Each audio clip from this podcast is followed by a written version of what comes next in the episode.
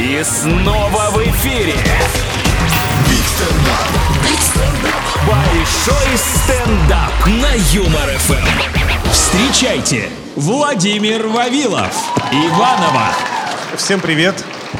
Слушайте, я недавно пришел в магазин за лампочкой для фары, и я хотел купить э, обычную лампочку за 150 рублей, а продавец говорит, возьмите лампочку за 3000. Я спросил, а она что, рентгеновская? И подумал, ну а было бы классно. Едешь по трассе, включил фары и видишь не только машины, которые едут перед впереди идущей фурой, да, но и можешь рассмотреть сколиоз у водителя.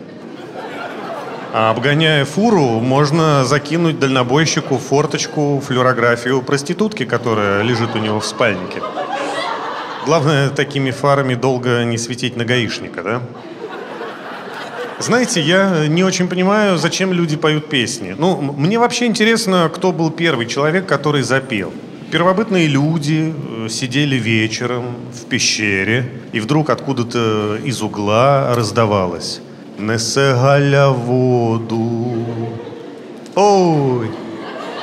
Мне кажется, этого человека сразу убивали.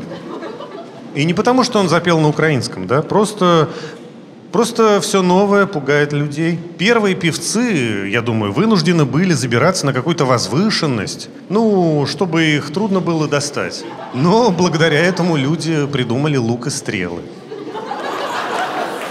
Знаете, у меня в доме недавно меняли трубы отопления. Мастера пришли, э, стали менять трубы, и им не хватило.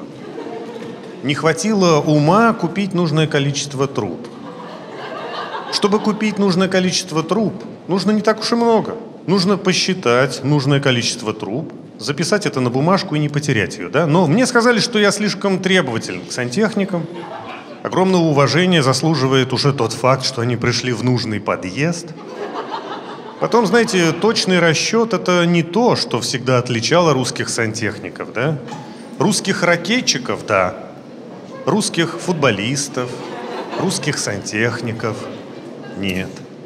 И знаете, самым жалким из них выглядел тот, на долю которого выпало обнаружение нехватки труб.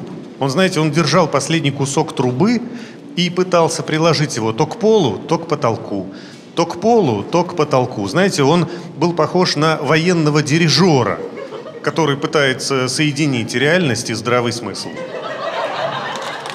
Знаете, я обычно выступаю в барах, и там сложно завоевать внимание публики. Там, если человек, чтобы дослушать твою шутку, задержал глоток, это уже успех.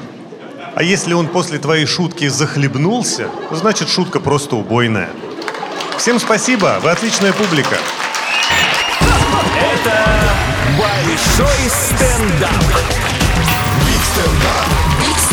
На Юмор ФМ.